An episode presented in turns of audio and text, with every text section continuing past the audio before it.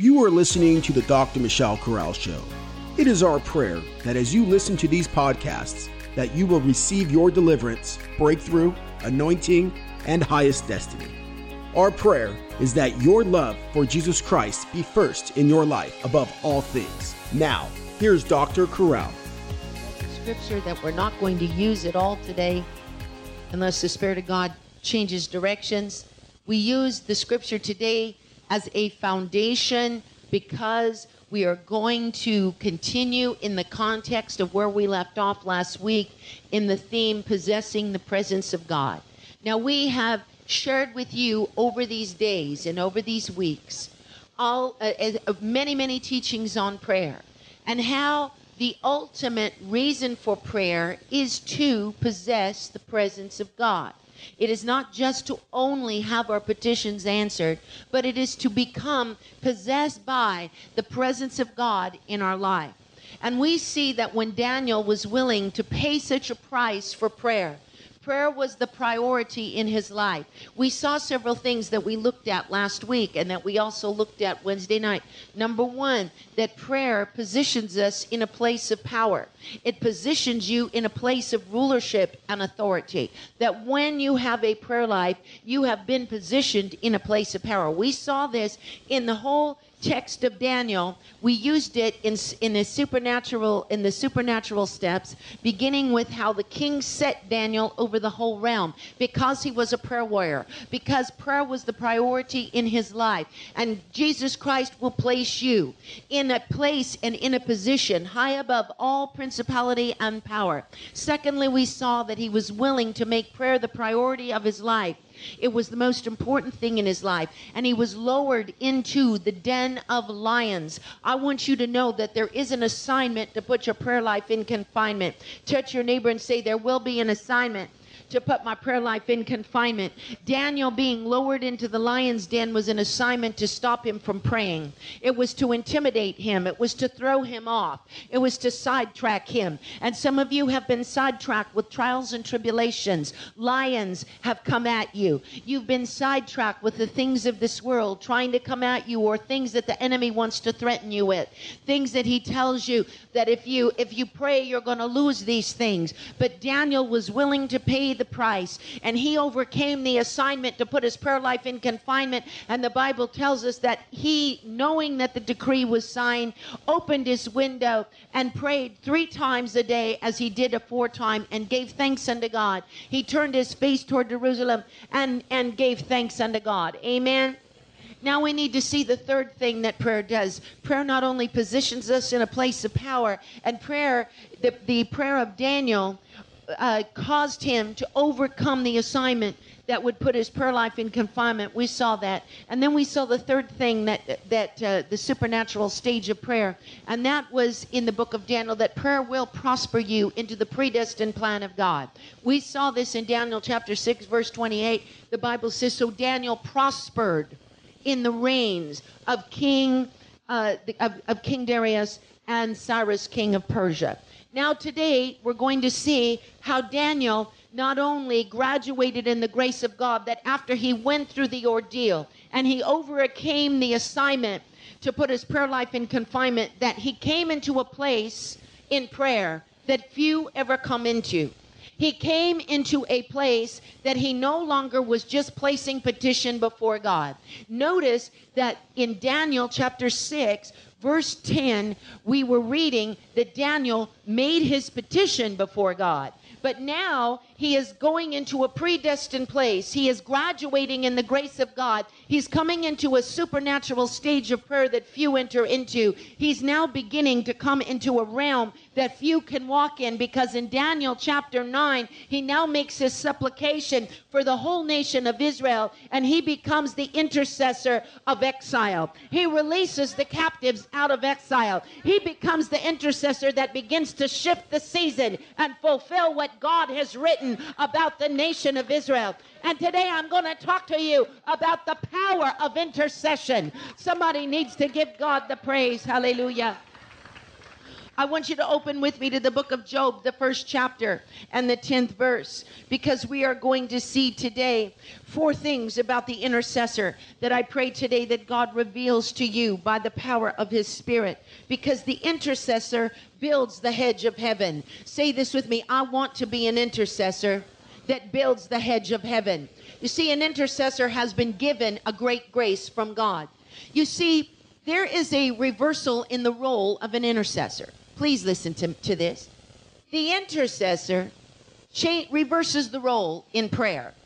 You see, the average Christian in prayer prays for what he desires. The average Christian prays in prayer the desires of his heart, what he desires, what he wants to see done, what he thinks should be done. But the intercessor has reversed roles.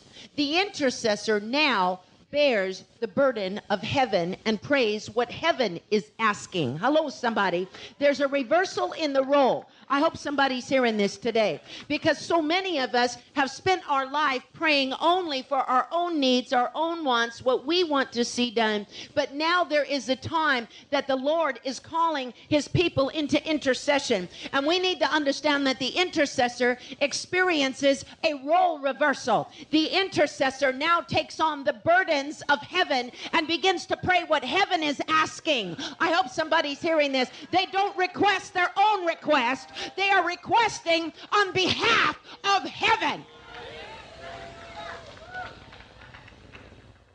Say this with me the intercessor is the builder of the heavenly hedge. Now, Job knew that there was a hedge, or Satan knew that there was a hedge around Job. And he could not touch Job until the hedge was down. I- am going to say this again. You're going to see this in Job chapter 1, verse 10. You all know the story of Job, how the sons of God presented themselves before the Lord. And the Lord would constantly say, Have you considered my servant Job? How that he is blameless and he walks before me so uprightly.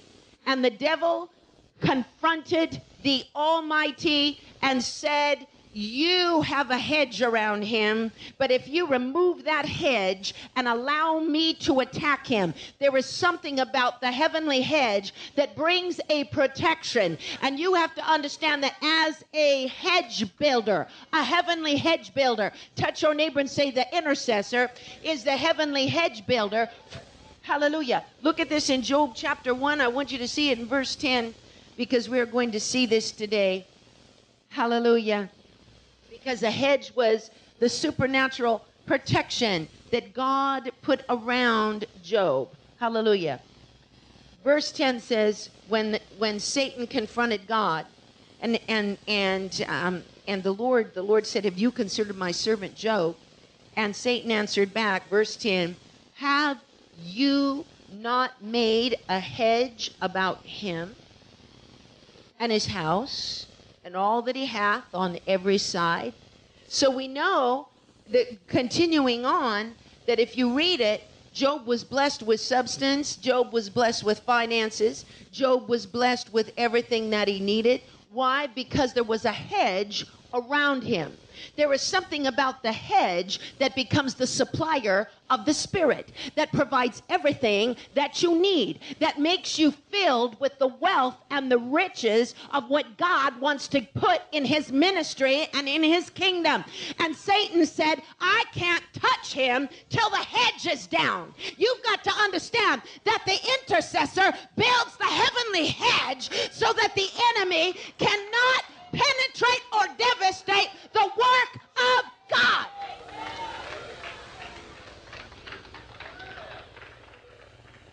Say this with me, Father God.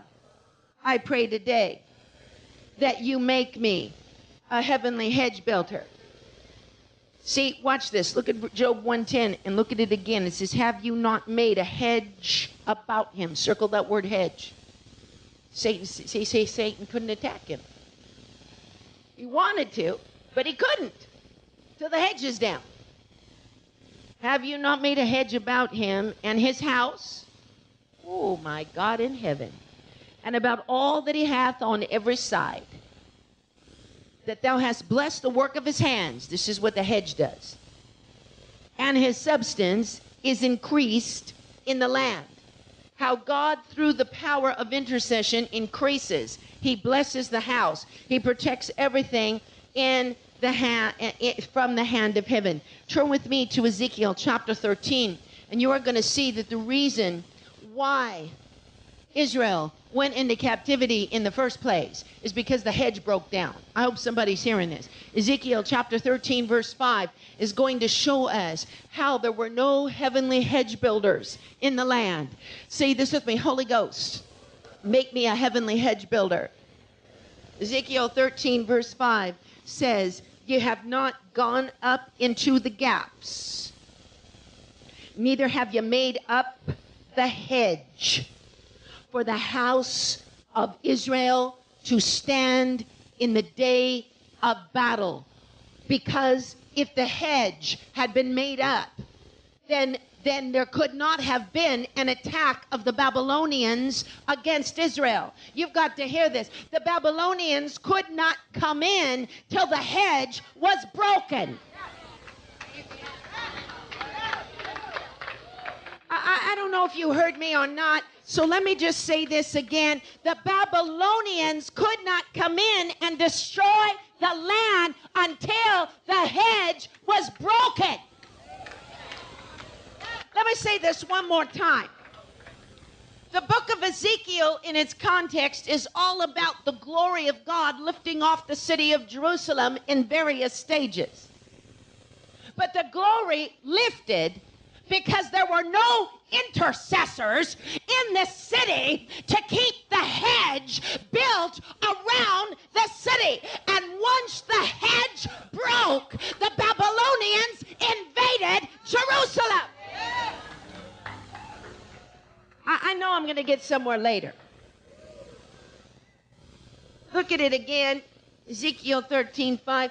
You have not gone up into the gaps, neither have you made up the hedge for the house of Israel to stand in the day of battle. Watch this from Ecclesiastes 10:8 because once the hedge is broken, the serpent can come in. This is what the Bible says. Whosoever breaketh a hedge, Ezekiel 10:8, a serpent will bite him. Continue on with me so that you understand what a hedge is. And I, I want you to go with me to Ezekiel 22. Ezekiel 22 and look at verse 30 because it's very close in context to Ezekiel 13. Watch this. Notice Ezekiel 13:5 is is almost an exact rabbinic remez. It, it, it it's compared in context exactly. Twice Ezekiel is saying the reason the city was invaded because there was no hedge there was no heavenly hedge. Satan could not attack Job till the hedge was down. Hello, somebody. So that means when we are intercessors, our mission is to build the heavenly hedge because Satan has no power, he has no authority, and he absolutely is completely illegal, and he will never be able to attack a hedge. That's why I say to my intercessors, I know certain things in the spirit realm that when the hedge is built up, there's absolutely, positively, absolutely, positively, I stake my life on it that you will never have a certain kind of attack when the hedge is built.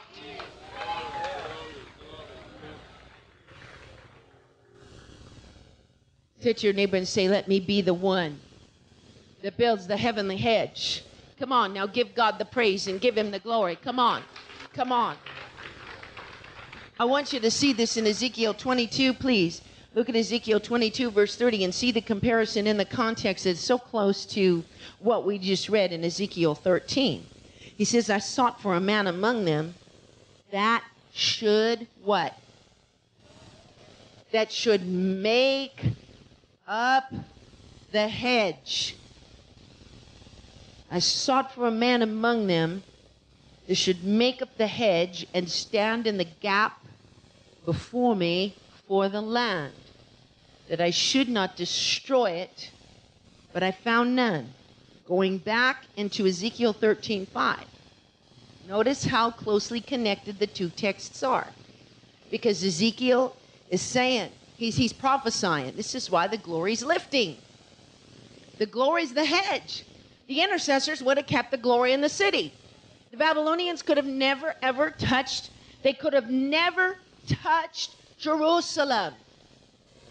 When, when Sennacherib was ready to invade Jerusalem, and you and I know that King Hezekiah filled the city with supplication and prayer. The hedge was built. He could not attack the city. Though all the surrounding cities fell, though all the surrounding nations fell prey to Sennacherib, they could not penetrate Jerusalem because the hedge was still there.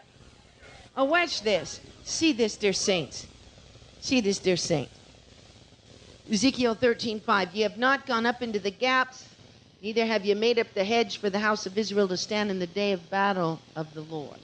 So here we see Ezekiel 22, 30 and Ezekiel 13, 5 as almost one complete text. Go with me to Mark 12, 1 because Jesus gives the parable. What is the hedge? Well, the first thing we see is the hedge is heaven's protection. Say this with me an intercessor builds the heavenly hedge. So we've already established we've already est- established supernatural step number 1 for the intercessor. The intercessor builds the heavenly hedge. Number 2, the intercessor builds the hedge and the hedge trenches so the anointing drenches God's ministry. I'm going to explain to you what the trenching and the drenching is. Hello, somebody. You're going to see this. Mark chapter 12. I want you to see it in the Word of God. Jesus begins to speak in parables. And he says, verse 12, chapter 12, verse 1 says, And he began to speak to them by parables, saying, A certain man planted a vineyard and set a hedge around it.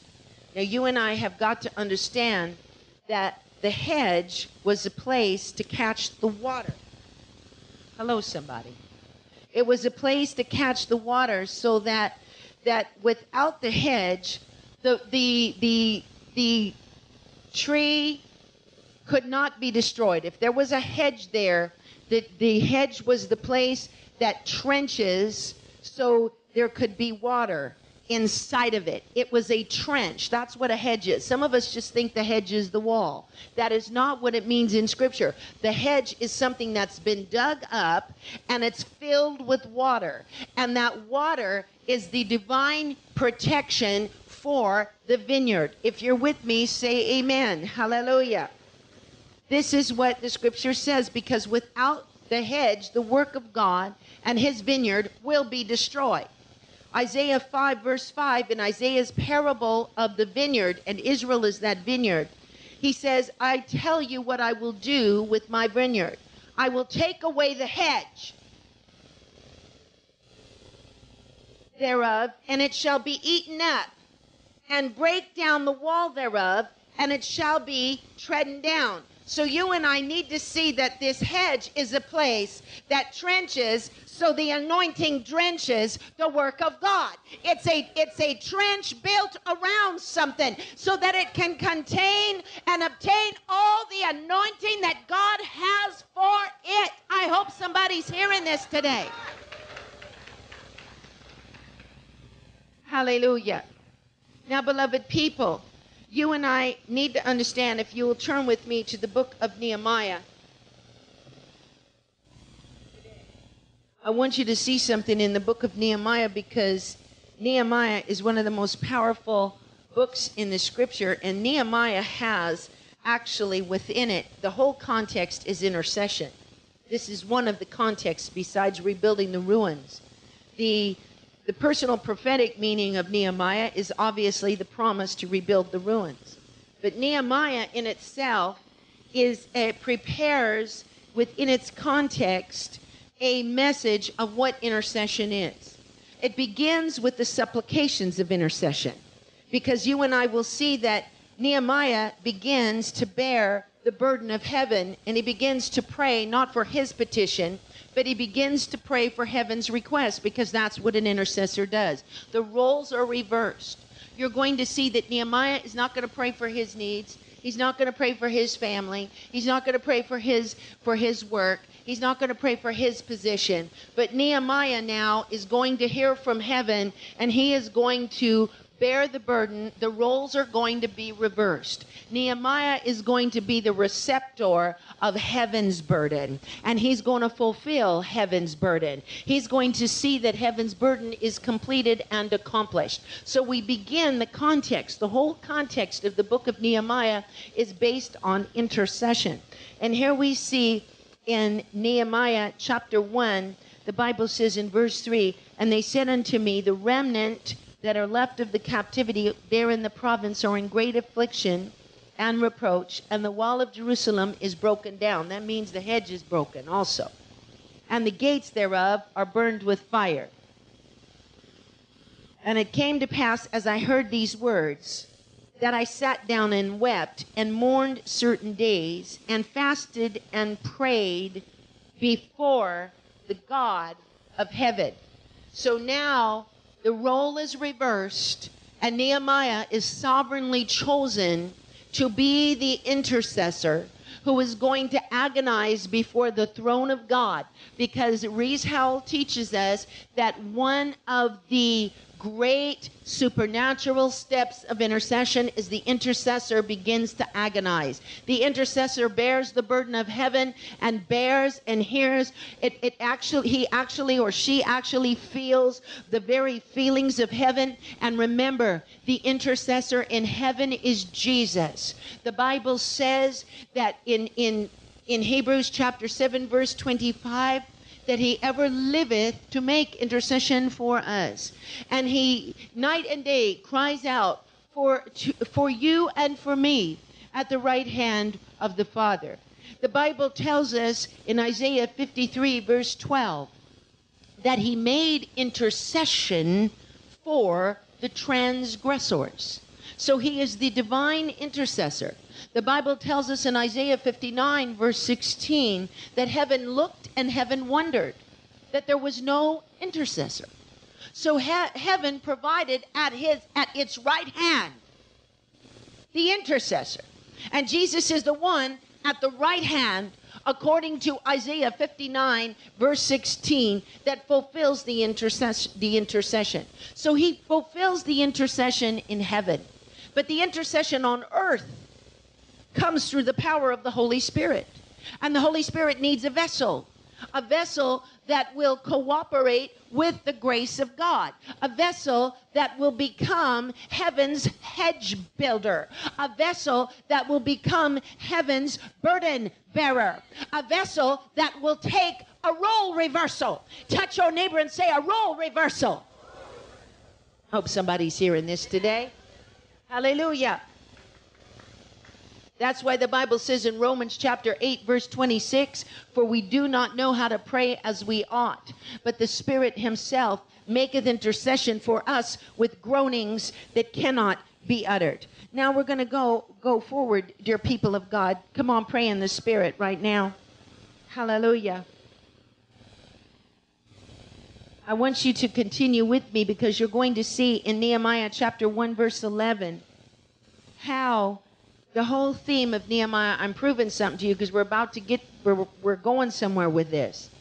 I'm showing you how the whole the whole context of Nehemiah is based on intercession. So we see in Nehemiah 1 4 that when he heard these words, he fasted and he prayed to the God of heaven. Nehemiah 1 11 says, For I was the king's cupbearer. So he went before God, he went before the king, bearing the burden of the king. And every day, being the king's cupbearer, he had a, a very glad countenance.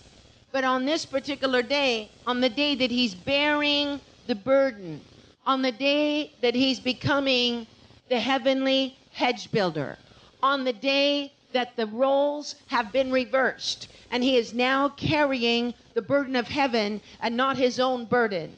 He presents the cup to the king, but his face is no longer like it had been before. And he could have been put to death for not having the same kind of countenance that he had always before the king. But the scripture says in Nehemiah 1:11, the last line, "For I was the king's cup bearer. The cup bearer means the bearer of burdens, someone who's going to bear heaven's burdens, someone who is going to take the cup and present it before the king in intercession. That's what an intercessor is. So we see how Nehemiah begins with intercession in Nehemiah 1 4, and how the king's cupbearer is in Nehemiah 1 11. Now I want you to continue in the context because as we as we continue in the context, the third step that you and I are going to see here in Nehemiah is that the intercessor becomes God's gatekeeper. Say this with me, God's gatekeeper. And as you continue to see in the book of Nehemiah, the Bible says, as Nehemiah begins to build the walls, hallelujah, the Bible, the Bible begins to tell us how the gatekeepers build up the wall of God. And let's read Nehemiah chapter 1, uh, chapter 3, verse 1. The scripture goes on to tell us Now Eliashib, the high priest, rose up with his brethren and the priests, and they builded the sheep gate, and they sanctified it, and they set the doors thereof, even unto the tower of Meah, and they sanctified it unto the tower of Hananiel. Now, what we need to see here dear people of God, is that we're going to see that there are 10 gates. Now, in Jerusalem, modern Jerusalem, there are 12 gates. Book of Revelation tells us that the New Jerusalem has 12 gates. But the gates in the time of Nehemiah had 10 gates. And these 10 gates represent the ministry of the intercessor.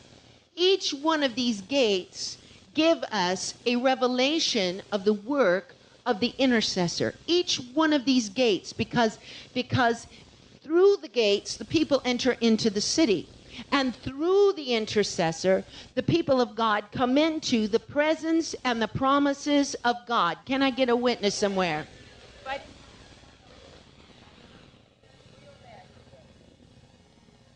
Hallelujah. I want you to turn with me to 2 Kings 11 verse 1.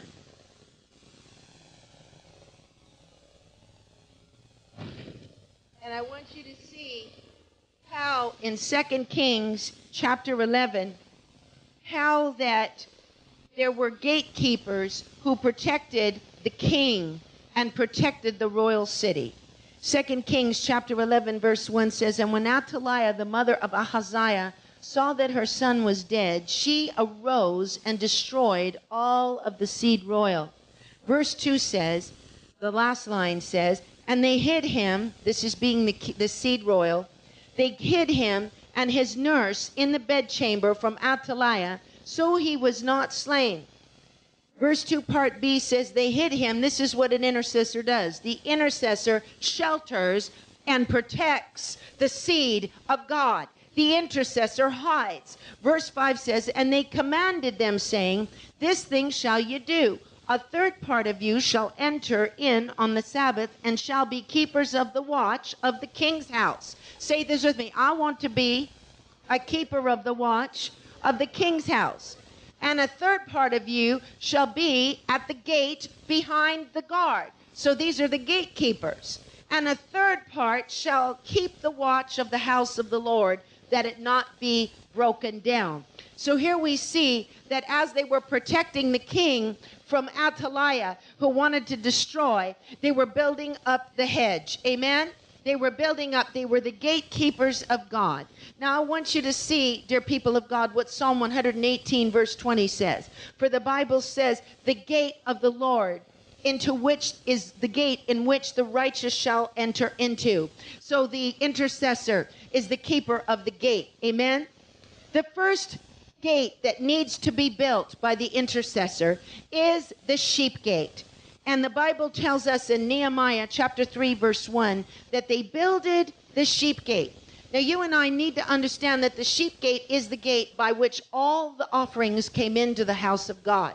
They couldn't enter in through any other gate. And the gate, the sheep gate represents the gate that is immersed in the blood of Jesus. So we have to understand that the intercessor has to build the protection and the hedge through the blood of Jesus. The Bible says in John chapter 10, verse 9, he says, I am the door in which you should enter, and any who enter in shall be saved. Amen. So we understand this. Let's look at the second gate because as you continue on in the book of Nehemiah, the Bible tells us, chapter chapter 3, verse 2, and the next unto him builded the men of Jericho, and the next unto them builded Zaccur. Verse 3, but the fish gate did the sons of Hassenaah build. So here we see the first gate that's built is the sheep gate, which represents how the intercessor covers in the blood and how the sacrifice is done through Jesus Christ. Secondly, the intercessor builds up the fish gate. The fish gate is the gate by which the, the fish enter into. The fish gate is the souls. The intercessor has the power to release souls into the kingdom of God. The fish gate is how the intercessor brings souls from the nations into the kingdom. Hello, somebody. Hallelujah. This is what the Bible says about the fish. In Ezekiel 47, verse 9, it says, And it shall come to pass that everything that liveth and moveth, whithersoever the rivers shall come, shall live. That's what the intercessor does. And they shall and there shall be filled a very great multitude of fish because of the waters that shall come thither. So every one of the intercessors in this ministry have the responsibility to build up the fish gate, to build up the call for souls, to build up the call for the nations, to call the souls in from around the world into the kingdom, to pray for the Arab television, to pray for souls on the mission field, to pray for souls in Africa. I'm sorry if this doesn't concern your personal need right now, but you've got to go with where the Spirit of God is leading you. So if you just came for yours and yours today, you have to understand that the power of intercession is going to release you into a new anointing. Hallelujah. Hallelujah. Continuing on in Nehemiah 3 6. So the first gate is the sheep gate that the intercessor builds up, the gate for sacrifices, and that the intercessor covers the ministries in the blood of Jesus. The second gate is the fish gate, which causes souls to flood into the ministry. The third gate is the gate, the, the old gate. Moreover, verse 6 the old gate repaired Jehoiada. Now, the old gate, we need to understand there is a gate referred to as the old gate because it was the oldest gate in the city. But the old gate has to do with what God has promised in the past that He wants to bring forth into the present.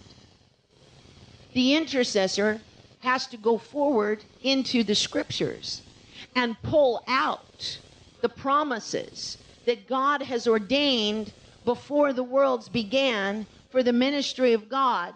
And they pray at the old gate. They call forth the things that God has ordained. They called forth the ancient promises of God. They call forth that which was predestined before the foundations of the world, and they make it a reality. So we see how the gate is sanctified through the through the sheep gate. Then the intercessor builds up the fish gate, and the intercessor, as the gatekeeper, builds up the old gate. The old gate are those promises that God made before the foundations of the world, the predestined purpose, the predestined promise, the things that God is saying need to be done in His house, the things of old that He wants to do that have not yet come forth yet. I hope somebody's hearing this today. Hallelujah. Say this with me, Lord, I want to build the old gate. Hallelujah. I want to see the old gate built up. Hallelujah.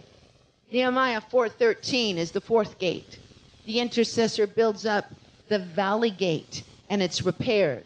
The Bible tells us continuing on in the context as we see looking at verse 13, Nehemiah 3:13.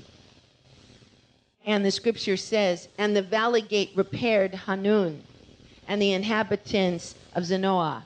So we need to understand that the valley gate was repaired. Hallelujah. And this is the gate, the valley gate is where it's likened into a place where the ministries pass through death. Valley gate. It's got to be repaired because the valley gate is the place that when the ministry is passing through trials and tribulations, the intercessor builds up the valley gate so that we can pass through into still waters into the rest of God. Hello, somebody. The, the intercessor prays at the valley gate, saying, Lord, this is a time of test, this is a time of tribulation, but lead your saints along into the place of rest and into the place of still waters, into a place out of the valley of the shadow of death. I hope somebody's hearing this today. It is the gate, where we die to self. It's where the intercessor upholds the ministry of God through every trial and every tribulation. Hallelujah. Though I walk through the valley of the shadow of death, I fear no evil because you are with me. So we see the sheep gate, we see the fish gate, we see the old gate, and we see the valley gate. Hallelujah. The fifth gate is the dung gate. And the intercessor, you find this in Nehemiah 3 14, the next verse. It says, But the dung gate repaired Micaiah. Now you need to understand Nehemiah's mission as the main intercessor is repairing all the gates. He's sanctifying all the gates. Because once the wall's built, the enemies cannot mock. The enemies can no longer raid. The enemies can no longer ransack. The enemies can no longer take the treasures out of the house of God. So heaven is looking for a Nehemiah who's going to build up the hedge. Heaven is looking for Nehemiah that's going to be a wall builder. Heaven is looking for Nehemiahs that will be the king's cupbearers, that will reverse the rules so that the work of God can continue on. Can I get a witness somewhere?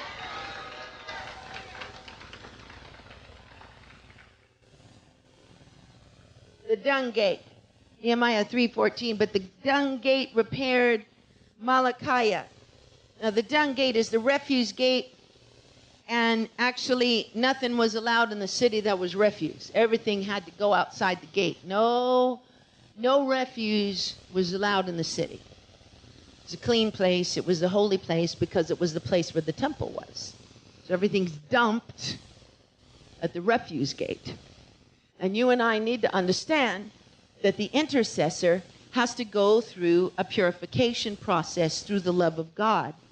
And that without passing through this gate, you can't come into his presence because this is the gate that leads into the presence of God. This is a state of prayer where one takes one's thoughts that are not good thoughts, thoughts of vanity, thoughts of self centeredness, thoughts that keep one in bondage, unable to enter into the Holy of Holies. This is why the Bible says in Psalm 24, verses 3 and 4 Lord, who shall ascend to the hill of the Lord, or who's going to stand in your holy place? He who has clean hands and a pure heart, who's not lifted up his soul to vanity. Amen. This is why Psalm 26, verse 2 says, Examine me, O Lord, try my reins and try my heart. So we need, need to understand that we need to empty out all of the vanity so that we can come into the place of his holy presence. Amen. The sixth gate found in Nehemiah 3:15 continuing on in the context. But the gate of the fountain repaired Shallum, the son of Colhozeh. Now you and I need to understand that the fountain gate is a very important gate because the fountains represent unstopping the wells. The intercessor has been given a burden, not only at the old gate to call forth the promises of God, and this is how it how it would be when intercessors are on the phone praying, intercessors are agreeing together, they could say, Holy Spirit, take me in the Spirit to the old gate and begin to start revealing to me as I open the Word of God how to pray for breath of the Spirit. What are some of the scriptures, Lord, that you have given us before the foundations of the world? What are some of the scriptures that you have ordained for this work in the end times? And then as you stand in the Spirit outside the walls of the heavenly Jerusalem, before you are entered, ushered into his presence, you begin to agree together, and the Holy Spirit begins to show you the scriptures at the old gate of predestined purpose, of the predestined plan of God. You begin to pray those scriptures of the predestined plan of God and you begin to enter into God's presence through the old gate. Others of you will say, God, I'm standing today at the fish gate. My burden is for souls in the Arab world. Show me, Lord God, give me somebody to agree with that I can begin to start praying for breath of the Spirit at the fish gate. Begin to start showing me the river and where it's going to go and how souls are going to go out to the ends of the earth. Show me where this river is headed. Is it headed?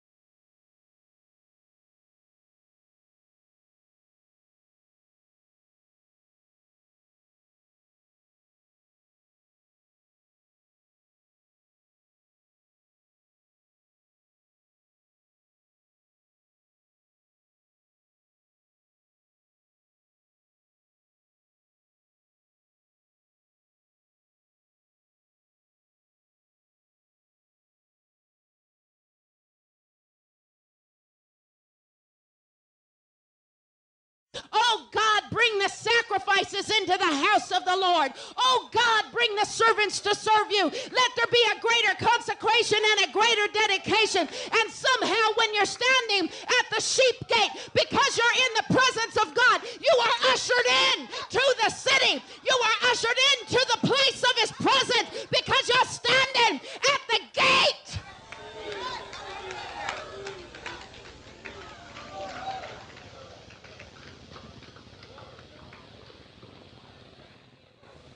Others of you will be the intercessor who says, Oh God, nobody wants to go to the dung gate. Nobody wants to enter the city through the dung gate, but I'll be a Nehemiah because this is the gate that Nehemiah entered into. So it's not a gate of judgment. It's not a gate of saying, Oh God, I think I'll stand at the dung gate and start judging breath of the Spirit for every little thing I can find. No, the Bible tells us when Nehemiah came in that he entered by night and he entered in through the dung gate. Some of you have an anointing that you're calling to pray at the dung gate, to pray that all of the pain and all of the hurt and all of the refuse be left outside and say, God, all of the scars and all of the tears and all of the suffering of the past needs to be left in the past. Enter me into the presence of God through the dung gate.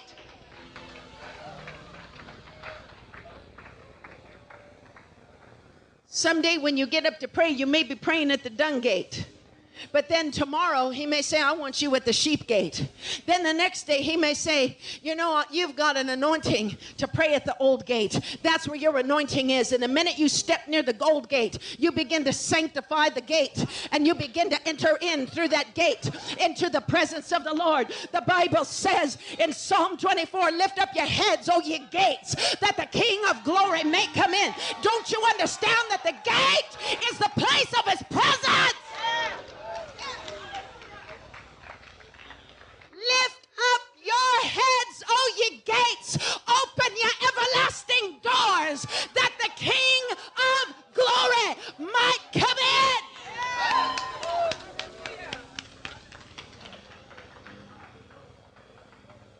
We don't know how to stand at the gate. We don't know how to be the gatekeeper. We don't understand that if we can just get to the gate, we can get into his presence. See, if we can find Today he may say Old Gate. Tomorrow he may say Fish Gate. The next day he may say Dung Gate. The next day he may say Sheep Gate. The next day he may say Valley Gate, Valley Gate. They're going through the valley. Valley Gate, Valley Gate, lead them to the still waters. And the moment you stand at the gate, something happens because you're opening the gate. You're opening the gate. And so the King of glory is now coming in with his healing, with his anointing, with his power, with his deliverance, with all that is within him. He's ready to raise the dead, he's ready to heal the sick, but he needs somebody to open up the gate. Somebody needs to give God the praise.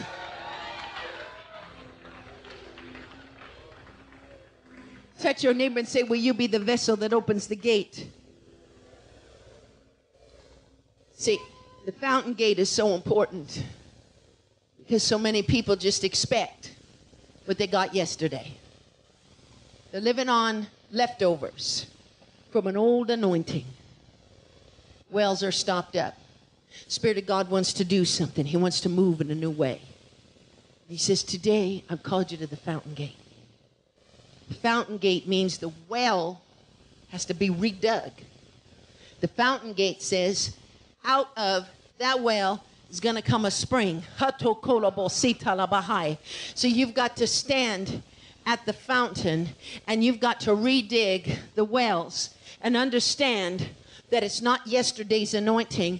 It's not what God did five years ago. It's not what God did six months ago. And you can't sit there and weep over the way things used to be. You've got to press in to the what new thing that God is doing. And He needs an intercessor right now to stand at the fountain gate that will say, God, let there be a move of God. Let the fountain come forth, spring forth, oh well.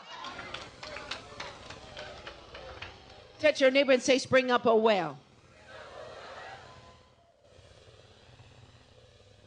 Hallelujah. And stop the wells. This is why Genesis 26, verse 15 says, For the wells which his fathers had digged in the days of Abraham his fathers, the Philistines had stopped them up and filled them with earth. So some of us are stuck in that old way we're stuck in an old anointing. But the fountain gate speaks of allowing God and praying for God to begin to move in the new anointing of his spirit. Hallelujah. Then the the ninth gate, hallelujah. Let's continue on. Praise you, Jesus. The ninth gate is found in the 26th chapter, or the, the 26th verse. Nehemiah 3 26. Hallelujah. The Bible says, Moreover, the Nethinims dwelt in Ophel unto a place against the water gate toward the east, and the tower that lieth out. I think we skipped a gate. I think we skipped. Which gate did we skip? We skipped. Okay, we have the fountain gate. Okay? Hallelujah. Oh, yes. Well, which gate did we skip? We got the seventh gate. This is the water gate then, not the ninth gate. I can't even read my own writing. Nehemiah 3.26, Moreover, the Nethinim dwelt at Ophel unto the place over against the water gate. I am so glad you're paying attention. In a literal sense, you and I need to understand this is the place that the Nethinims built. Who are the Nethinims? The Nethinim were the woodcutters for the Levites. They were the servants. They helped the Levites prepare all the sacrifices. Now, you know, the Levites were the servants to the priests, but the Nethinims were the servants to the Levites, and they were the water carriers. They cut the wood and they carried the water, and especially during the time of the rebuilding of the temple and the rebuilding of the wall at this particular time at the water gate the Nethinims would bring the wood in so that the, the gate could be rebuilt, and they brought in the water. And the Nethinim dwelt at Ophel. Now, Ophel, if you want to know what it is, first of all, it is the place where the kings the, in the city of David, David built a little a little strip of land outside of his palace in Jerusalem he built a little strip of land called Ophel. And this is where all of his children lived. They all had individual houses. This is where he kept his wives, and this is where he kept his children in Ophel, in a, in a, in a strip of land right there outside his own palace. And the Nethinims would protect the children of the king as they slept and as they did their duties, the Nethinims, and it was right there by the water gate. So here we need to understand that the water gate represents, first of all, the intercessor who is like the Nethinim, who are the woodcutters. You carry the cross. Hello, somebody. Touch your neighbor and say, I'm the woodcutter. I carry the cross in the ministry through prayer, they are the water carriers. This means they provide the anointing. They are the suppliers of the Spirit of God. Paul said in Philippians chapter 1 verse 19, you are the suppliers of the Spirit, suppliers of the Spirit of God. So at the Watergate, you supply the Spirit, you supply the anointing. You are the woodcutters. You cut down the wood and you carry the cross of the ministry through prayer and through the burden of prayer. And because you're at the Watergate near Ophel, you are covering the king's children, the royal priesthood, those who are sleeping, those who are resting, those who are ready to come in to the promises of God. Every one of God's children who come into this ministry are like the princes and like the princesses who are sleeping on Ophel. But God needs an intercessor that lives at the Watergate. And there may be a day that God says to you, Today I want you to stand in intercession for me at the Watergate. I want you to be a supplier of the Spirit. I want you to begin to start issuing the anointing. Issue the anointing for the Spirit today. Issue the anointing for the Elijah Institute. Issue the anointing for Wednesday night Bible study. Stand before me at the water gate and begin to become a supplier of the Spirit, a carrier of the water for the work of God to be done. Come on, somebody.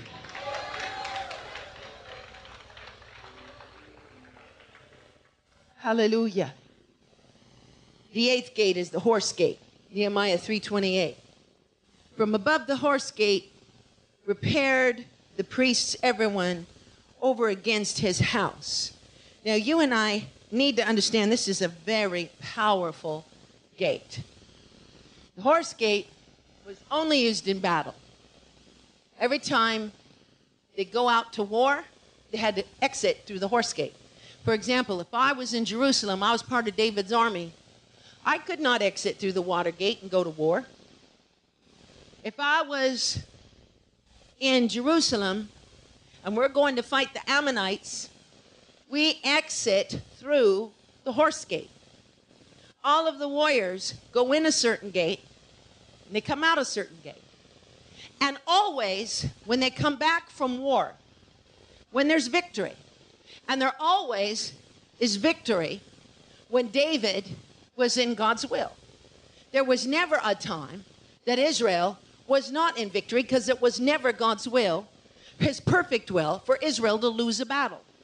And so, if they, because of disobedience, came out of, of, of a battle and they didn't get the victory, it was because they didn't listen to God. But every time they listened to the Spirit of God and they fought with the high priest of Israel directing them uh, in which way to go, they would go to the direction that the high priest was directing them through the horse gate. And when they came in, it was always victory through the horse gate. They would come in, and the maidens would be waiting. All of Israel would be cheering at the horse gate. Now, I want you to know that when it's time for war, when it's time to declare war on the devil, when it's time to say you've taken just about enough, we're not going to take this anymore. Devil, we're commanding you to get out of the house of God. We are commanding you. We are are now getting the troops ready. God needs an intercessor to stand at attention at the horse gate and to open the gate so that the angelic hosts can join with heaven on earth and go to battle. Hallelujah.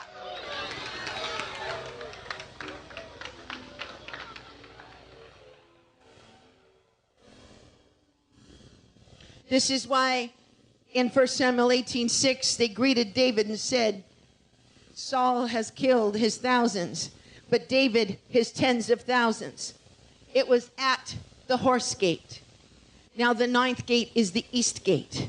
Now, these gates, the ninth and the tenth gate, become holier and holier because it's like the intercessor is getting lifted higher and higher and higher, coming into greater dimensions and depths of ministry, beginning with the blood of Jesus. Now we're at the ninth gate, another level in which the intercessor presses in to the presence of God. And he is the keeper of the east gate.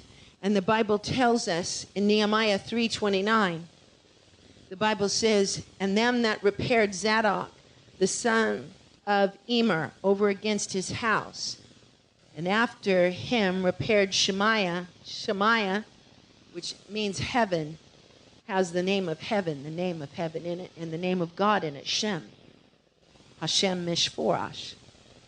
The name of Shechaniah, the son of Shechaniah, the keeper of the east gate.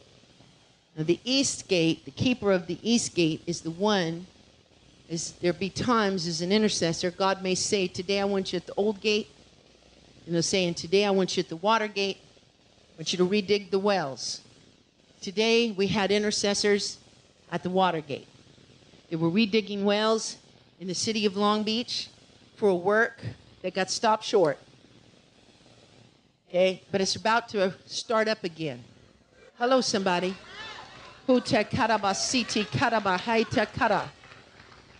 And what what ended not at the right timing is going to pick up now, and we're going to pick it up and finish it. Hello, somebody.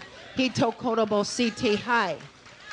But you don't know it's God's will, what He wants to do, if you haven't gone to the old gate first to get the word on it and to ask God, what is the predestined plan concerning this thing? So the gates of glory are open so that the work of God is being accomplished, so that when the gate opens, the king enters in. And now we see at this particular gate, the east gate, this is the gate that the glory comes in. And the Bible always tells us that the keeper of the east gate speaks of how the uninterrupted fellowship comes into the ministry of God. It's like the gate of Adam because the Bible always comes in. This is what the Bible says, or the glory always comes in through the east. The Bible says in Genesis 2 9, and the Lord God planted a garden eastward in Eden. And there he put the man whom he had made. Hallelujah. And the Bible says in Genesis 3:24 part B, and he placed east at Eden in the garden cherubims with a flaming sword. So now we're going up higher in the kingdom. Amen.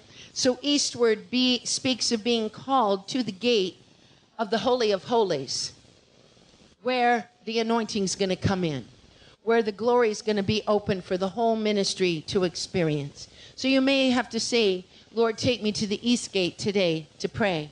And the final gate is the corner gate. And this is what you need to see because everything in the holy place is four cornered. I want you to see this. Look at Ezekiel chapter or Nehemiah 3 verse 31. Here's the 10th gate. Part B of verse 31 says, "Over against the gate of Miphkad, going up to the corner. Miphkad in Hebrew is referring to the corner gate. Now, in a prophetic sense of scripture, it wouldn't mean too much to anybody just saying, Why would I pray at the corner gate? What does that mean? Standing at the corner? No. In a Hebrew sense of scripture, the corner gate has to do with that which is in the Holy of Holies because everything is cornered and squared.